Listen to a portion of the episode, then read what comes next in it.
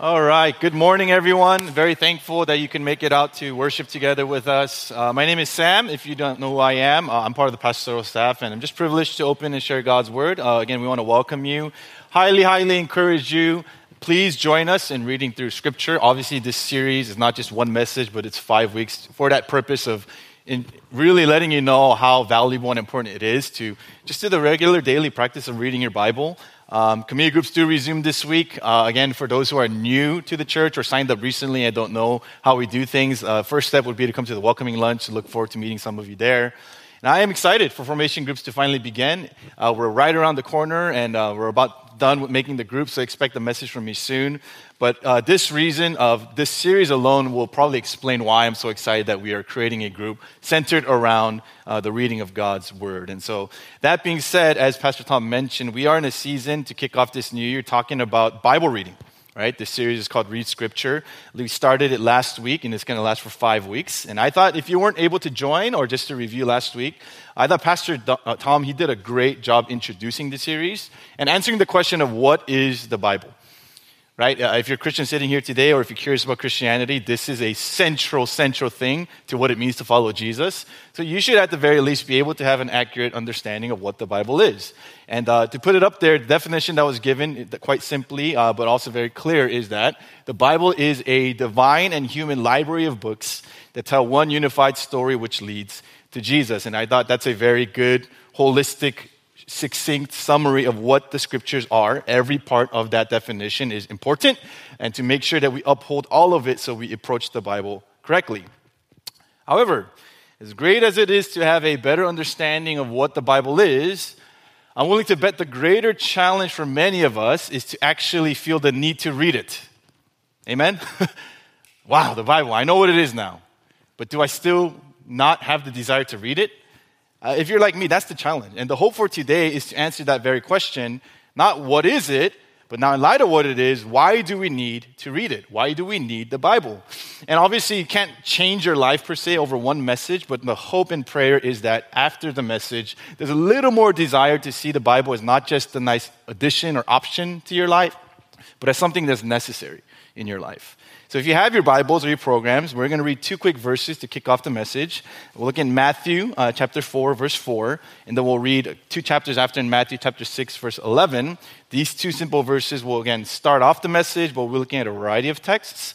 In our church, every time we open God's Word, uh, we believe God is present and He speaks. So can we all rise together as we read these two verses from Matthew to begin our message today? Matthew chapter 4, verse 4, this is when Jesus is being tempted uh, by Satan and he responds. Matthew chapter 4, verse 4, the reading of God's word.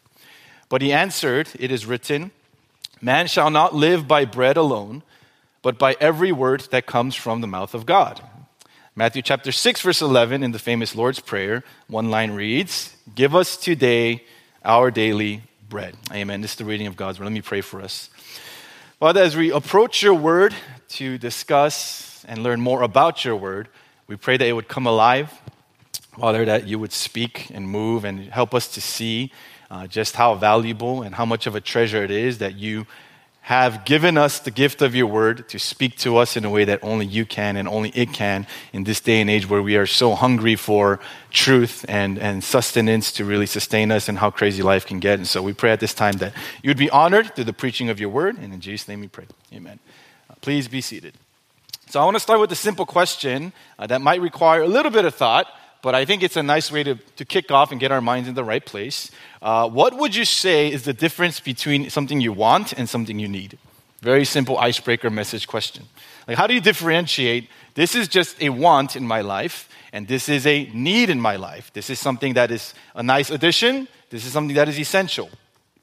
Uh, when I heard the topic that I'll be preaching of why we need the Bible, I, for some reason, zeroed in on that word and concept of need because I thought it was a very fascinating thing. I scoured different articles, definitions. One definition I liked that I came across in the dictionary is this A need can be defined as a physiological or psychological requirement for the well being of an organism. Okay? So that's what a need is. You need this in order to be healthy and for the well being of yourself or an organism or whatever it might be. So this can range from food to water to more uh, to broader things like social contact and human contact and socialization.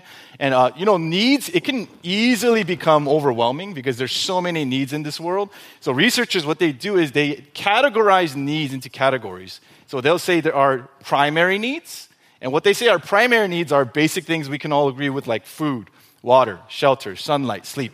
You just can't you can't get by without these basic necessities. And then there's secondary needs, which are important, but not as essential. Things like do you have air conditioning and heating? It will affect your life and quality of life, but it's not essential like food and water. Or do you have a car to get around, to go to work, to take your family around? It's important, it'll be hard without it, but it's not quite as essential.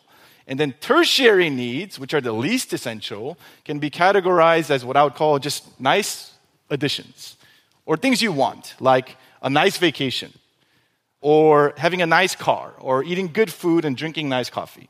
Again, really nice things. You really do enjoy those things, but you don't quite need them.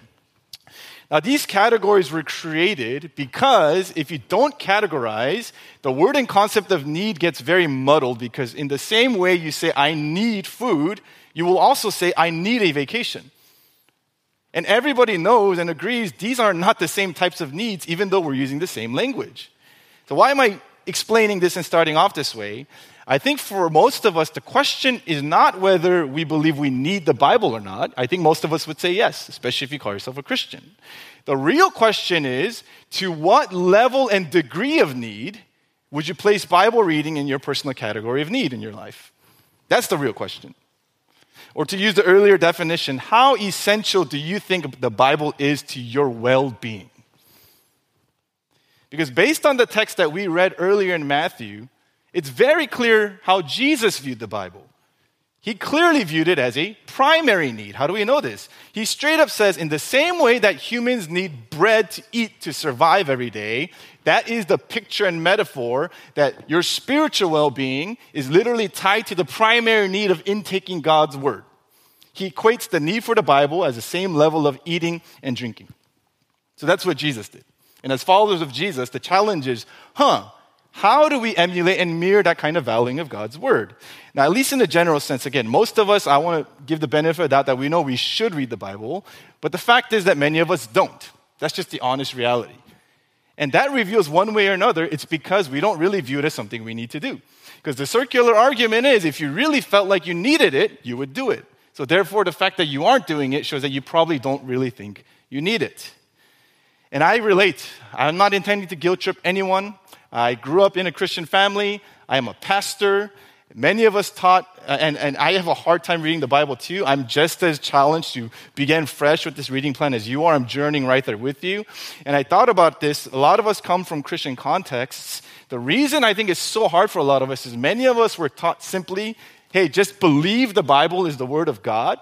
Just value it, just treasure it, just memorize it. But we weren't really taught why why it's important, why we should need it, what role it should play. And so we're going to tackle that question in the message today, and we're going to touch three main points as we journey through a couple texts. Number one, the story of our need. Okay, the story of our need. And number two, the Bible's role in fulfilling our needs. And then thirdly, the challenge of acting on our need. Okay, so first, the story of our need. So, one thing you're going to hear repeated throughout this series is the fact that the Bible ultimately is a story. I think this is important because if you grew up in a religious context, more often than not, the paradigm of Scripture is more that it's a good moral rule book. It's good rules to follow to live a moral and happy and eth- ethical life or to be pleasing to God. But rarely, at least in my upbringing, was it presented as a unified story. Genesis to Revelation, the way it starts and ends, makes that very clear. Pastor Tom shared this as well. Genesis 1 1, in the beginning, God. Okay? So we see that there is a beginning of the story with the main character being God, and it ends in Revelation 22 20. He who testifies to these says, aka Jesus, God, surely I'm coming soon. So in the beginning, there was a God, and at some point, he's going to return. And Christianity argues The path to truly make sense of yourself and of your life is to find out where and how your story fits within the grander story of Scripture that speaks of this God who has created you, who longs to be with you, and who has sent his son Jesus to make a way for that to happen. That's what's going on here. And here's the thing whether we like to admit it or not, we all inevitably fit ourselves into some sort of story or narrative because we are story driven creatures. One way you know this, at some point in life, every human intrinsically begins to be curious about these questions What is the meaning of my life? How do I fit into this universe? Who am I? What am I doing here on this earth? Why do we ask those things? Because we are craving a grander context and narrative with which to make sense of ourselves. And I think scripture and experience both show those questions demand answers.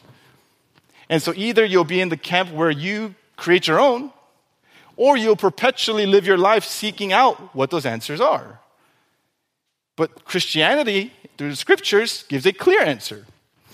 The Bible asserts all creation, not just humans, but all creation is created to find ultimate fulfillment, joy, and purpose in, this relationship with the Creator. Now, obviously, the challenge and the reason the world is the way it is today is because the story took a really bad turn when humans, whom God created to be in relationship with Him, distorted the story and tried to now find fulfillment and purpose outside of God. Okay, that's where the story takes a big left turn. And what's important to realize is that from that moment on, again, not just humanity, but all of creation fell into a state of brokenness.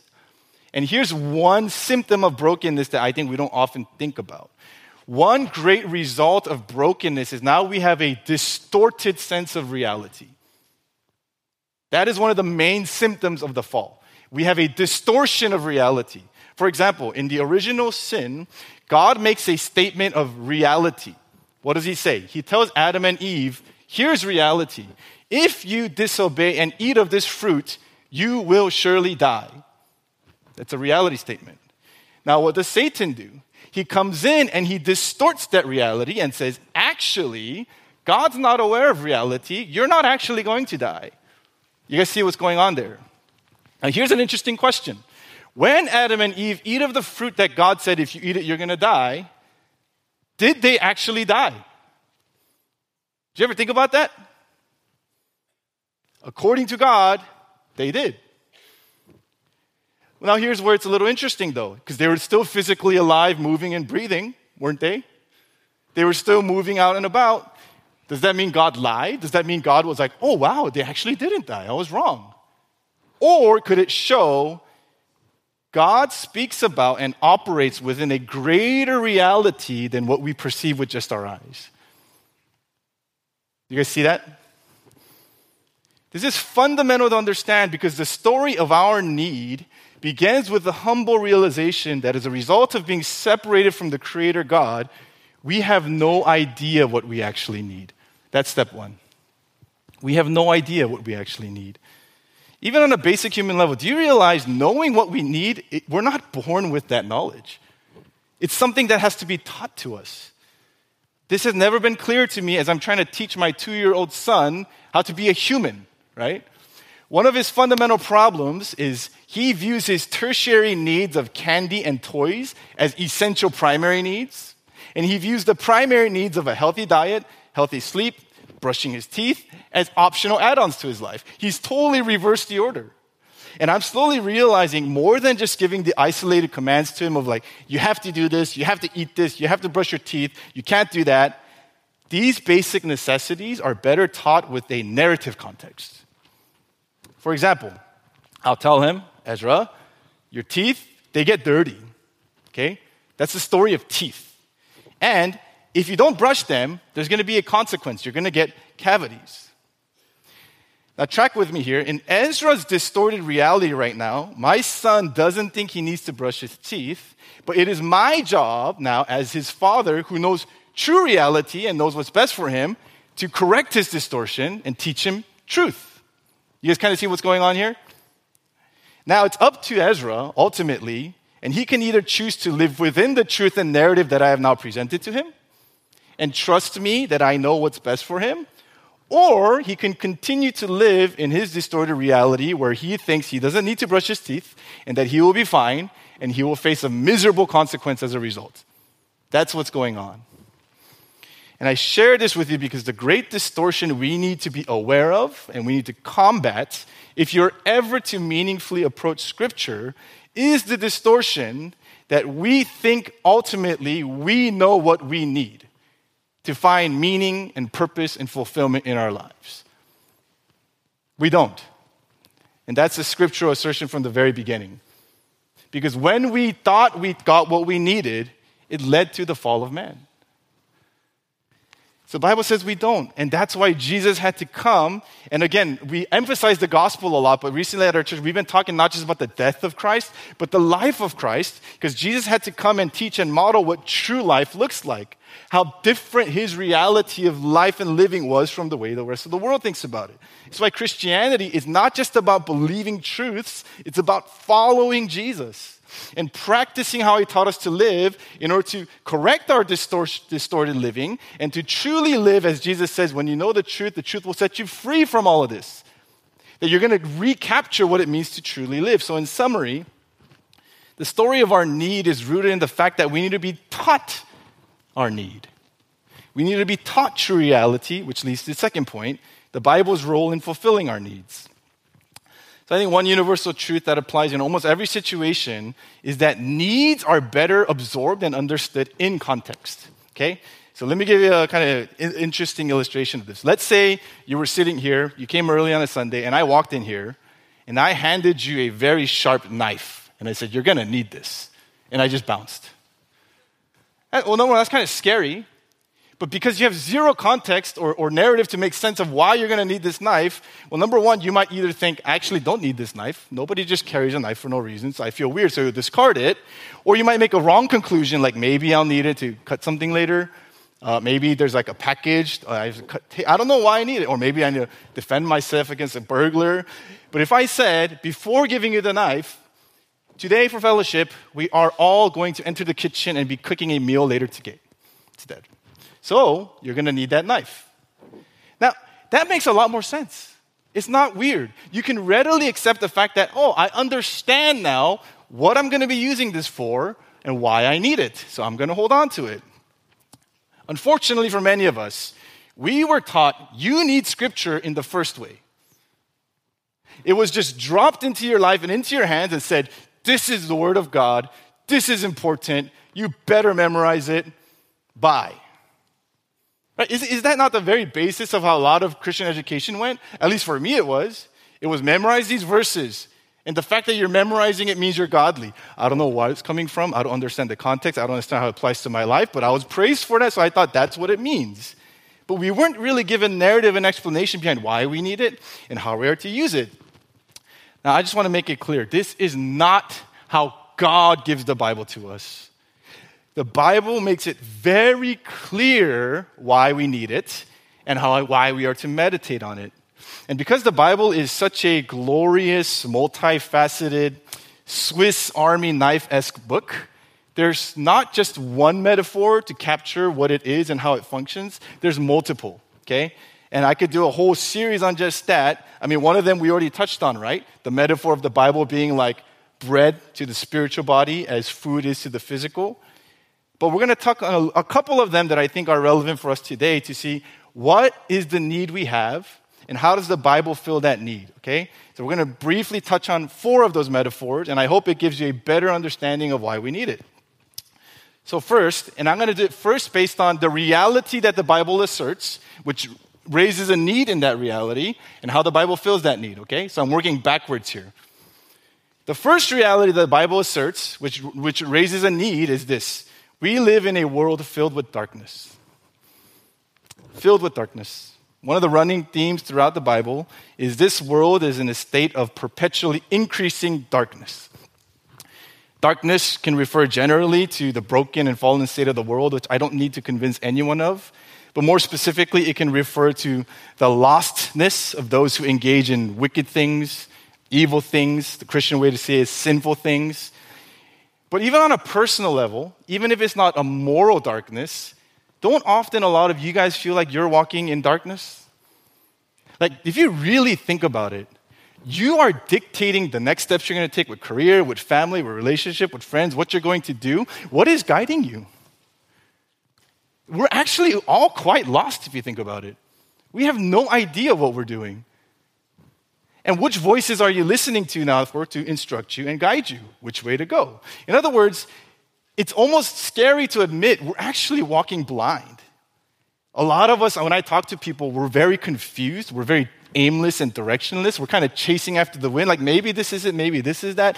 And then all amidst of that, the world is dark. There's moral corruption. We don't know how to make sense of it. We don't know how to make sense of right and wrong in our life. And this is where, in darkness, what is the greatest need that arises?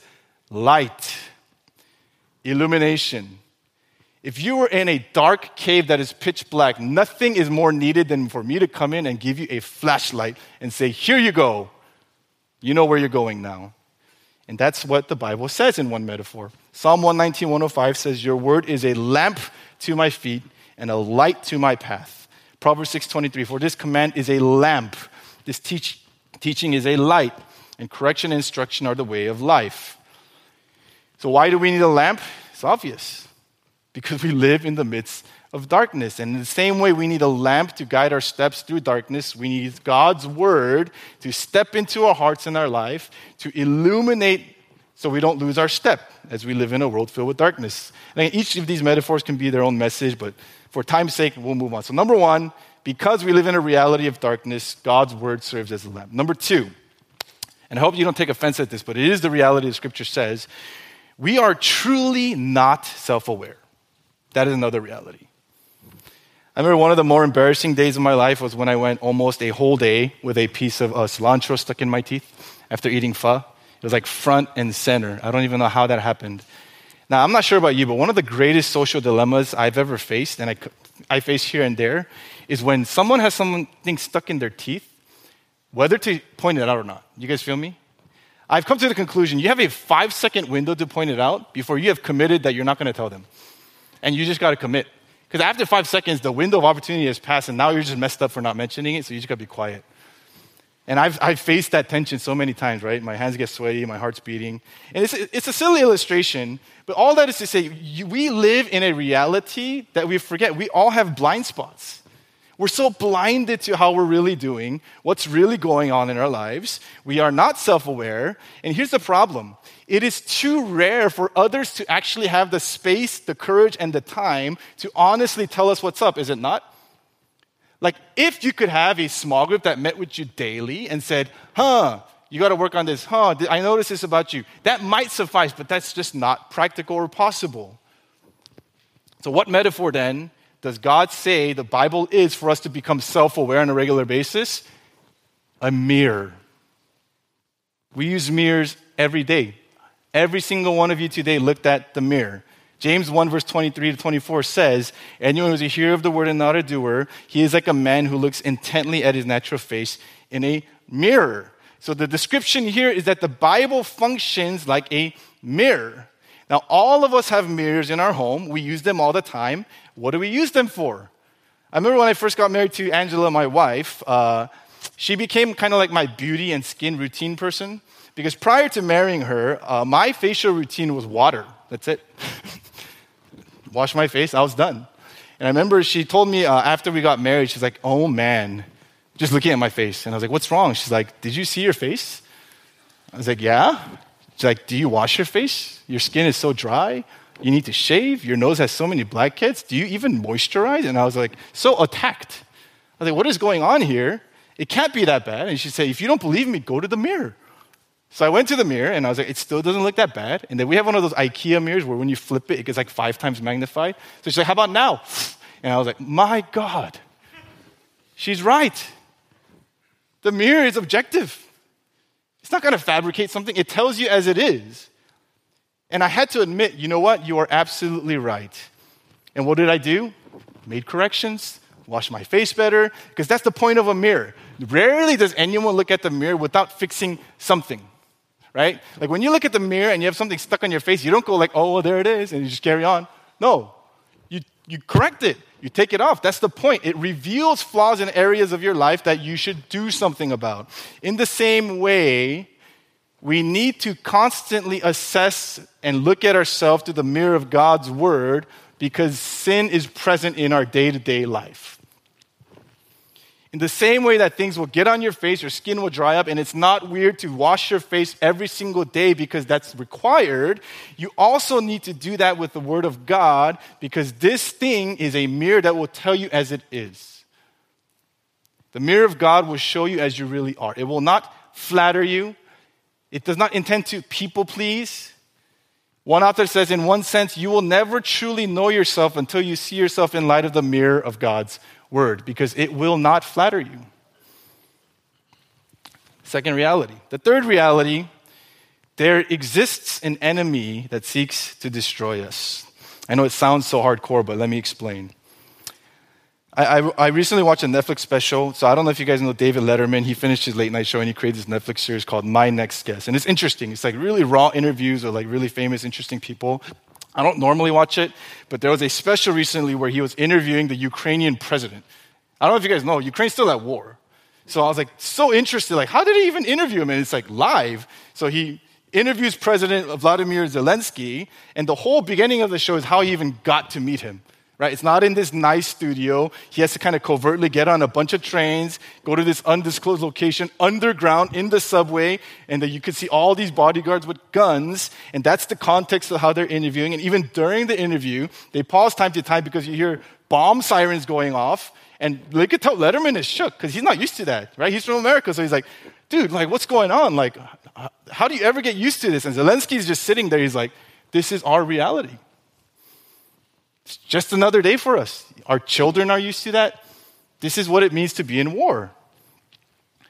Now, there's a certain level of gravity and alertness, therefore, that naturally arises in your heart in the way you make sense of and approach life when you're in the context of something like war. Makes sense. Now, I honestly think, God forbid we're having a war, but Christians here in sunny Southern California could use a little bit of that context. I know um, even like the crazy weather recently, I was talking to uh, the coffee shop I go to. We were talking about how we're in such a bubble because all of US is messed up by snow, winter storms, uh, crazy rain, flooding, and even 20 miles north of, even in LA, they're experiencing it. But you know, here in Buena Park, you know what the worst thing I'm facing? It's so wet. it's raining so much. I can't play outside. What tragedy. And again, not saying there's anything wrong with living in that context, but it does something to you in your Christianity. Because the lived reality you're in is so different from the actual reality that Paul talks about in Ephesians 6. Look at Ephesians 6. Paul, speaking of the reality for Christians, he says, finally, be strong in the Lord and the strength of his might. Put on the whole armor of God that you may be able to stand against the schemes of the devil. For we do not wrestle against flesh and blood, but against rulers, authorities, cosmic powers over this present darkness, against the spiritual forces of evil in the heavenly places. Therefore, take the helmet of salvation and the sword of the Spirit, which is the word of God. If I came up to you after service today and said, Hey, make sure you have a weapon on you, you would say, What the heck is wrong with you? We're at peace. Why would I need a weapon? If I said, Hey, I got intel, somebody's trying to kill you, make sure you have a weapon on you, you would say, Give me a weapon. Is that literally not what the Bible is saying? I did not do any sort of hermeneutic gymnastics here.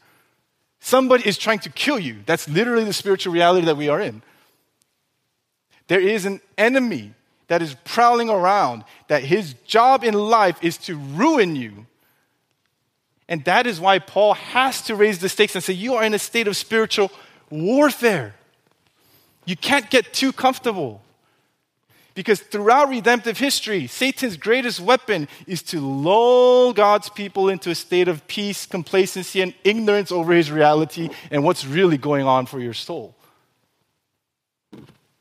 You see, the only way we can defend against him, as it says, is not flesh, it's not blood, it's not even willpower. It is by the sword, third metaphor of the Spirit, which is the Word of God. Now, you might be thinking, well, I don't experience this warfare tangibly. How do I know it? I will make the case that contextually for us, a better way to understand it, which I think is biblically accurate, is as Romans 12 says, the spiritual warfare for maybe us OC Christians is waged in the mind. Romans 12, do not be conformed to pattern of this world, but be transformed by the renewal of your mind.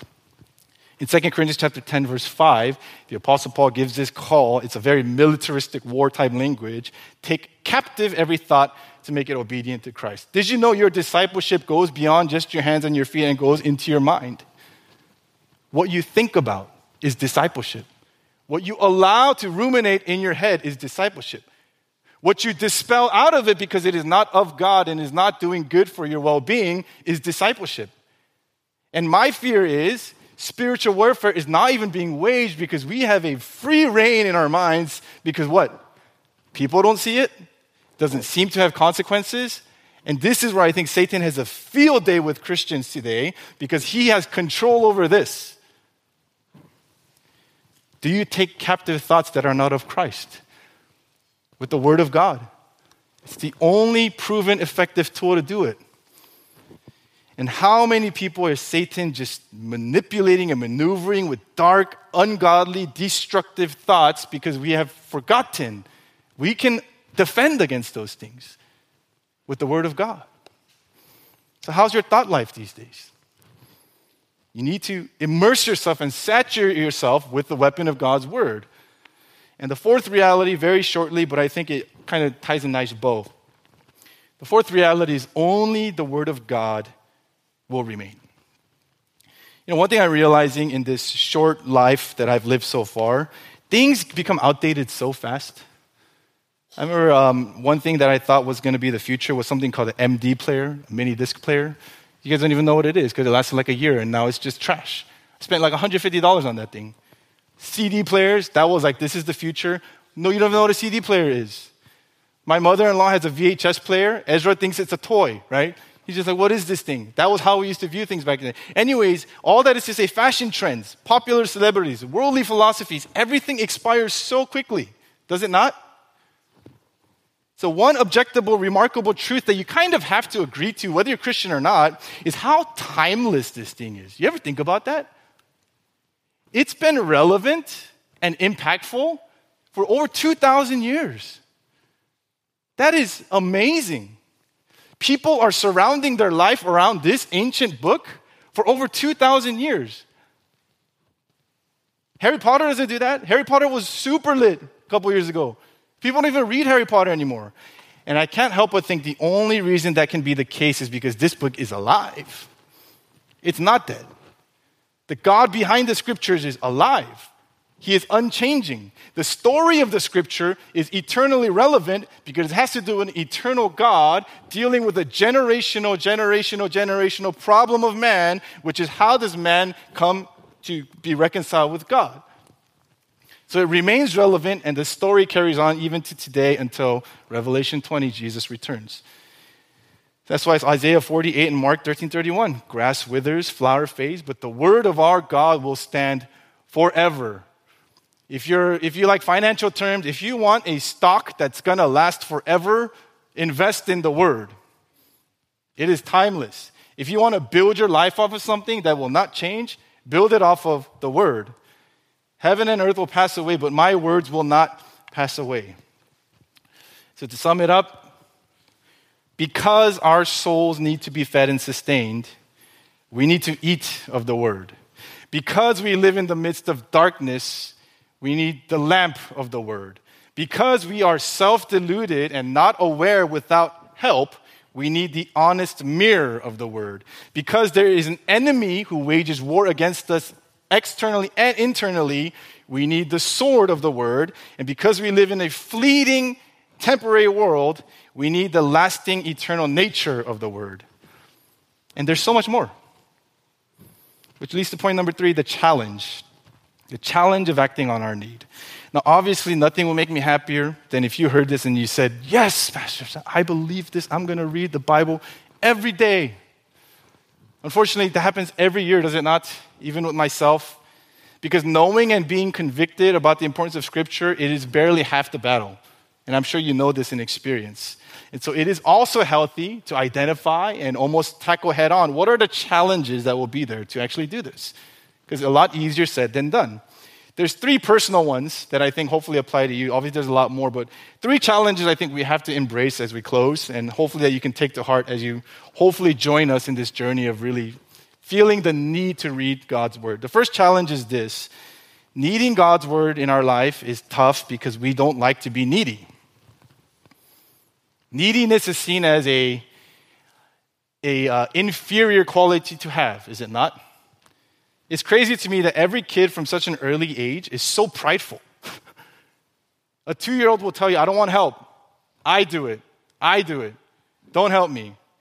The pride of wanting to be self sufficient plagues us from within at an early age. And it doesn't help that our culture seems to prize those as come off that way, right? Like needy, dependent people are seen as weak, self sufficient people are seen as you've made it. Here's the problem though we talk about distorted reality. Nothing is more distorted than that. Because true reality, according to Scripture and the story of Scripture, is that you're actually created for dependency. It's your design that you cannot actually live life if you are being self sufficient. You're intended to be dependent on God. And so, step one in experiencing your need for the Word of God is to embrace the reality of need altogether that by faith you need to believe my soul really needs to be fed. That because I live in darkness, I really need the lamp of God's word. That because I don't know myself, I really need to be reflected by the mirror of God's word. And here's the problem if you think you're living life fine without God's word, you may read it, but you'll never read it as if you really need it. And that's the bigger issue. You see, I, I, I could care less if you start the Bible reading plan with us and you read it as a tertiary need in your life. Because that's not what the word does. It's not a supplemental add on to your life. And the only way it'll make its way up the priority ladder of need is if you feel like you actually need it. That's why the psalmist constantly pray, incline my heart towards your word. Open my eyes to see the glories of your word because I don't see it now and I need you to move me that way. So that's number one. We need to recognize we don't like to be needy, but we need to get to a place where we do. Second challenge is uh, pretty straightforward, but it's just, it just has to be said. I think the second challenge is an unwillingness to do what the Bible says. An unwillingness to do what the Bible says. I referenced the passage earlier from James, and the emphasis of that whole text is to be a doer of the word. And I'm sure more will be talked about this in the series. Um, it is amazing how many Christians know what the Bible says to do, but just choose to ignore or disobey what it says to do. Uh, I, I share this here and there. I have kind of a bad stomach and gut. It's getting progressively worse. So I went to the doctor, and the doctor, he basically asked me and he said, Okay, I know what your problem is. You know what your problem is? Here's how you're going to fix it. You got to take these medicines, avoid these foods, and eat a lot of these foods. Laid it out very clearly for me. And I said, Okay. A couple months later, I visited the doctor and he said, Has your stomach been better? And I said, No. He said, Did you do what I said? I said, No. He's like, Well, there you have it. A lot of our discipleship is not mysterious, friends. If you don't do what God says to do, why are we frustrated over still feeling lost and, and dejected and aimless and, and struggling with guilt and shame? Obviously, a lot easier said than done, but I want to point us back in the direction again of what discipleship at its core is, which is following. It's not just hearing Jesus, it's not just acknowledging Jesus, it is counting the cost to follow Jesus, to deny myself, take up my cross, and follow what Jesus says to do, which means it won't be easy, but it is the way to true life. So, an unwillingness to do, and notice I said not a perfection that you have to do, but is an unwillingness. You need to be willing so that God has something to work with. Because if you have a closed door and say, nope, I'm not going to do it, then, then, then scripture reading is, is just a religious duty. You've already made your decision that you're not going to follow what God says to do. So I dare I say you might as well not read it then. Because you have shortcutted the power before you've even opened it. Third and lastly, the challenge believe that God actually speaks through the word. Hebrews chapter 4, verse 12. For the word of God is living and active. Is the Bible a book to read? Yes. But does the living God actually speak through the Bible today in a very present way? 100% yes. A lot of us don't believe that. You see, when we approach God's word, I think a lot of us have checklist syndrome. Okay? If you're like me, and we actually talked about like, maybe we shouldn't make the reading plan like a checklist. What checklist syndrome is, you approach the reading of God's word as something you have to get done. I do this all the time. I'm like, okay, I gotta read God's word. It's a duty I gotta do. I got like five, ten minutes. Let me just get it done so I can check it off. And I can show my accountability partners, like, what's wrong with you guys? Why aren't you reading? I read it, right? The Bible is not something ultimately you go to do, it is a place you go to hear to listen. Because at the other end of this book, it is not like any other book in all humankind, which are dead words on a page. There is a God on the other side of this that is trying to speak. So you don't just open your eyes to see what's written, you need to open your ears to hear what's being said. And many of us don't do that. That is what's more important than anything ever, I think, in our day and age today, because frankly, friends, our church, our members are going through some stuff. I know this for a fact. I talk to you guys, we talk about it all this time. People are going through some really difficult things. And naturally, here's the kind of Christian culture that's been developed. When you go through hard things you don't know what to do, what you do is you go to other Christians, you ask them, What do you guys think? Right? And that's kind of like the small group culture that's been developed for a lot of us, which is like, you know, the wise thing to do is consult people. So you go to that person, and the same way like Job does with his friends, people give their opinion. They'll say, well, I think this is what you should do. Or like, hey, you should just not worry about it. Or maybe you should do that. And you hear all these flurry of people's opinions, and you'll think, okay, okay, okay, okay. And there's no power to that. Why? Because in the end, it's just their opinion. Why does their opinion carry any more weight than your opinion? So you could just choose to disagree, and that's that. And we've become a church and culture, I think, where we've so formed ourselves off each other's advice that there's no power anymore. Because who cares what you think, quite frankly? If I like it, I'll take it. If I don't like it, I'm not going to take it. There's no authority in your word. And so that's not going to form you. You're still in control. So, what this means is the fact that God speaks through the Bible means now we are formed by a voice outside of ourselves. It is the voice of God. That's what's going on. And when a group is formed around not what do you think, but what do you think God thinks, that's when formation happens. That's why, even though the appeal of centering life sharing around God's word might seem so boring or unappealing, or, oh, but you know what, What's that going to be? People have asked me, like, hey, what's it going to be like? And initially I said, oh, I don't know. Like, I think it might be like a Bible study, but that's 100% wrong because it's still sharing life. The difference is now you're sharing life in light of God's word. And I think that's what we need today more than ever to hear the voice of God and encounter Him through His living word. And the reason we need this again is because we are not just created to survive and get by in this life, which I think many of us are. I think many of us are drowning with what this called life is. But Jesus says there's a better, freer, more fulfilling way to live, and it seems to be contained in the word that He's given to us. But He says, when you know the truth, the truth will set you free.